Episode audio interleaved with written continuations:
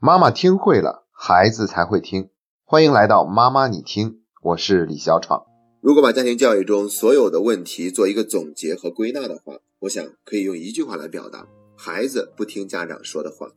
也就是说，沟通出现了问题，甭管家长说的话是多么的正确，多么的有道理，甚至是足够用心了，可能孩子他都不爱听。你不听就不听吧，还专门有一类孩子故意跟家长唱反调，对着干。特别是在公共场合做一些家长不希望的事情，弄得家长都很尴尬和无奈。我们往往都把这一类孩子呢称之为是熊孩子。那面对一个熊孩子，家长是又爱又恨，恨得都牙根痒痒了，但又拿他们毫无办法。所以说，在面对一个熊孩子的时候，我们要格外注意自己沟通的方式方法。今天呢，就跟大家聊一个在沟通的过程中非常重要的原则，叫做先处理情绪，再解决问题。为什么这样说呢？因为坏的情绪没有得到处理的话，好的行为就不会自然的发生。因为情绪就相当于是一个人的感性，那当一个人很感性的时候，他是失去理智的。所以在这种情况之下，讲再多的道理他都听不进去。我们只能是先充分释放他的那个不好的情绪，等到他从感性恢复了理性，这个时候再去跟他沟通，就会起到一个事半功倍的效果。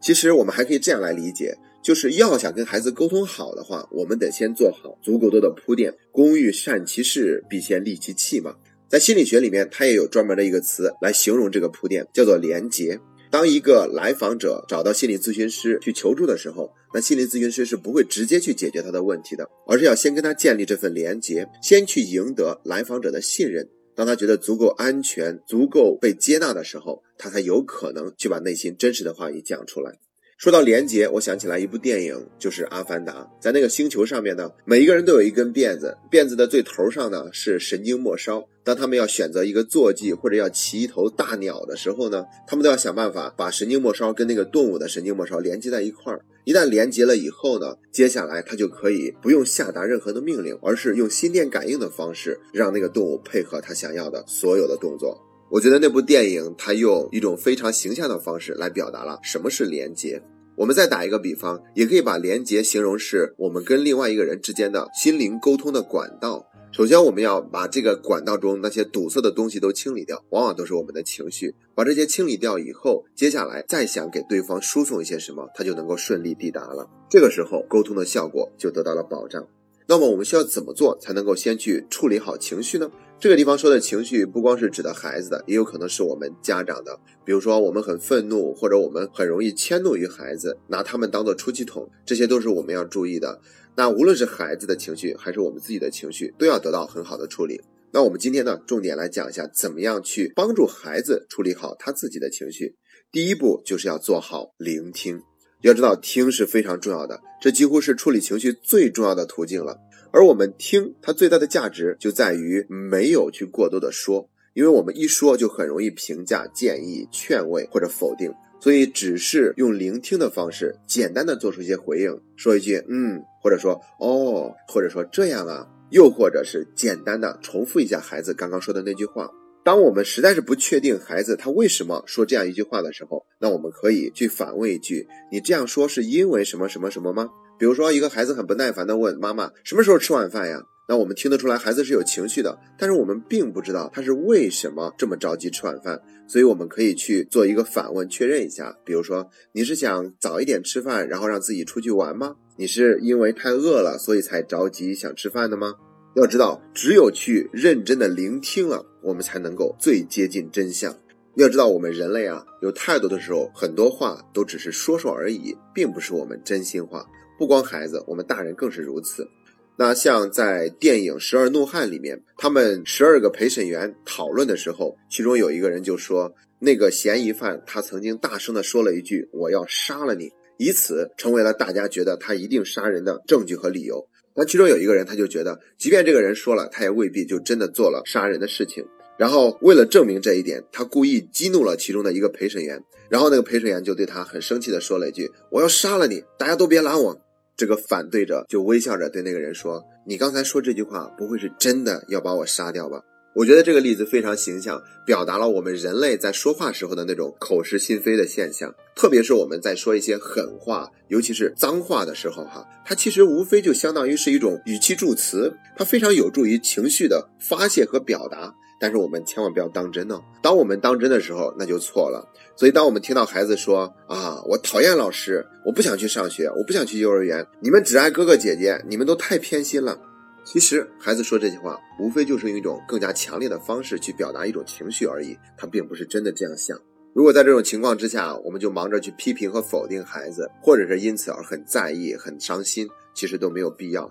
所以说，那个时候认真的听孩子去说，那这样的话，他们就能够让自己也看清楚真相。马上我就要给大家举一个例子，是在读书会的家长写的心得里面提到过的。他只说了三句话，就把这个问题给解决了。他是说，孩子有一天主动找他，想让他帮忙检查一下作业，但是他一直以来都秉承孩子的作业是自己事儿的原则，所以他不想替孩子做。但他又明显看到了孩子有这样的一个需求，所以呢，他就努力保持倾听，然后去帮助孩子看到真相。所以他第一句话对孩子说：“你想让妈妈帮你检查一下作业？”然后孩子说：“是的，因为我觉得今天学的内容不太懂。”这个时候妈妈都觉得接不下去，甚至有些生气了，因为妈妈会觉得：“那你上课干嘛不认真听？所以现在才不懂。”但是他犹豫了一下，还是让自己又说了一句：“哦，你觉得这一部分很难？你是想把他们都做正确，是吗？”然后孩子就说：“是的，我上课的时候认真听讲了，但是老师说，如果有三道题做错的话，就不能加分了。”然后这个时候妈妈就很顺利的问了第三句话，说：“你是觉得自己做错的题会有三道？”然后他女儿就很认真的想了想，说：“其实只有判断题，我还不是很确定，不过我觉得应该是对的。算了，你别帮我检查了，我自己看一下吧。”他认真的倾听了孩子的感受，只是问了三句话，这个问题就得到了解决了。所以说，如果我们倾听足够到位的话，问题到了这一步就消失了，我们根本就不用去做下面的步骤了。但是我们大多时候还做不到，所以继续来聊一下第二步，就是要表达感受。说到表达感受呢，是分两类。第一类就是当我们确定孩子跟我们沟通，这个时候出现了争执或者说是不一样了，但这个事情是孩子自己的事儿，那我们要学会帮助孩子表达感受，并去理解他有这样的感受。第二类情况呢，是我们自己这边有一种情绪，我们需要让孩子知道，那这个时候我们要表达自己的感受，让孩子去明白我们是怎么想的，为什么这么想。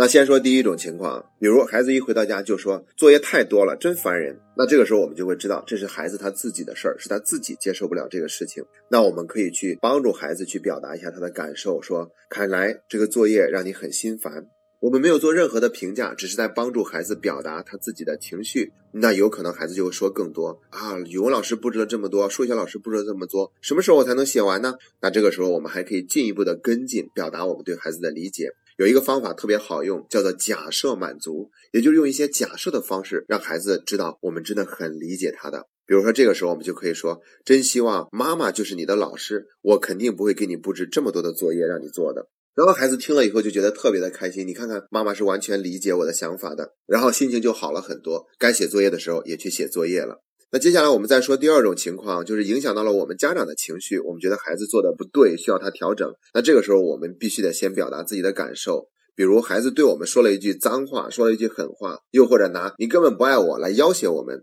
那这个时候呢，我们可以跟孩子说，刚才你说那样的话，我很伤心，我很难过，又或者说我很愤怒，因为我觉得我没有得到一个妈妈应有的尊重。后面这句话是很重要的，我们必须得让孩子知道我们为什么有这样的一个情绪，它的来源和原因是什么，这样他就会明白自己是怎么样给我们造成了这种影响。而且在这里，我们主动沟通自己情绪的时候呢，也很好的避免了一点，就是避免了我们去使用你你你这样的句子去指责批评孩子，发泄我们心中的不满，这样就会有助于我们守住初心。说这个初心是很重要的哈，那就是我们无条件爱孩子的心。但是我们在跟孩子沟通不畅的时候呢，就往往忘了这个初心，陷入到争论对错输赢，甚至是争夺话语权的这种争论之中。然后我们是大人，就特别擅长用自己的权威或者这种大人的身份去打压孩子，结果呢，就是会带来孩子更多的逆反和对抗。好了，说完第二步表达感受，我们接下来看第三步，就是解决问题。解决问题同样还是分作两类。第一类，如果这个问题是孩子的，那我们就把问题抛给孩子，看看他怎么解决。第二类呢，就是涉及到我们的情绪，孩子对我们有什么不好的行为，那我们需要他去做一个调整，我们就可以直接去提要求。那我们先说解决问题的第一类，就是是孩子的问题，那我们就要把这个问题重新抛给他。那曾经我们读书会的一个家长就写过这样一个案例，他说早上孩子要上学的时候，坚决拒绝穿某一件衣服，觉得不喜欢那件衣服的图案，然后跟爸爸之间就发生了争执。这个时候呢，他就过去主动表达了对孩子的理解。他说：“看起来你很不喜欢这件衣服是吗？”然后孩子就说：“是，原因是怎样怎样怎样。”然后他就说：“好吧，如果你真的不喜欢它，我们就把这个衣服扔到一边去。那我可以从网上选几件你自己喜欢的衣服买给你穿。”然后这个时候呢，孩子就比较平和了。然后打开手机，让他挑了几件。孩子在那个地方呢，就犹豫，不知道应该买哪一件。然后妈妈就马上抓住这个时机，对孩子说：“那怎么办呢？一会儿我们还要去上学，家里面你喜欢的衣服现在都洗了，没有干。那我们就算是现在定下来买一件衣服，也不能马上穿到身上。”所以他把这个问题重新抛给孩子了，然后孩子想了想，就说：“妈妈，那等我放学回来以后，再好好的挑选一下，决定到底买哪一件。现在就先穿那件衣服吧，等到买了新衣服，我们再把这件衣服扔掉。”于是问题就得到解决了，孩子穿上了他一开始死活都不要穿的那件衣服，开开心心的去上学了。要知道，很多时候孩子他自己解决问题的能力是比我们大人还要厉害的，所以我们又何必非得替孩子担着呢？当然了，有一类可能不是孩子的问题，而是我们这边的问题了。那我们需要孩子对我们有所配合，直接告诉给他就可以了。比如说前面我们提到的，孩子对我们说了一些狠话，甚至是脏话，那这个时候我们对孩子说：“你刚才那样说话的时候，我很伤心，我很愤怒，又或者说我很难过，因为我没有得到一个妈妈应有的尊重。”那接下来我们就可以给他提出具体的要求，也就是提出解决方案了。那我们可以告诉给孩子说：“我希望在你跟我表达不一样观点的时候，你也是用尊重和有礼貌的语气跟我说的，而不是用刚才那样的方式。”好了，三个步骤已经讲完了。第一个是聆听，第二个是表达感受，第三个是解决问题。然后在表达感受里面呢，又分为两种，一种是帮助孩子表达他自己的感受，并表达我们对孩子的理解；第二种是我们去沟通自己的感受，让孩子去明白。然后在解决问题里面呢，是孩子的问题，就把问题抛给孩子，让他自己去解决；是我们的问题，需要孩子配合，那我们就主动提出一个解决方案。最后呢，我还想补充一点，这是非常值得一提的一种沟通方式，它往往能够在无声无息中就做好了情绪的处理。这种沟通方式就叫做沉默，也叫做冷处理。老子说过一句话，叫做“无为而无不为”。所以这种做法背后，它往往传递的一种很强烈的信号：我们完全相信孩子，他自己可以解决这个问题，只不过他还是需要一点时间才能够做到。所以说，我们就给孩子这样的一段时间，不去过多的介入和参与。这种沉默的沟通方式呢，适用于自己的情绪很难平复下来的时候，因为这个时候沟通是无效的；也适用于孩子的情绪特别的激动，我们没有办法去跟孩子沟通的时候，又或者是不知道该怎么跟孩子沟通，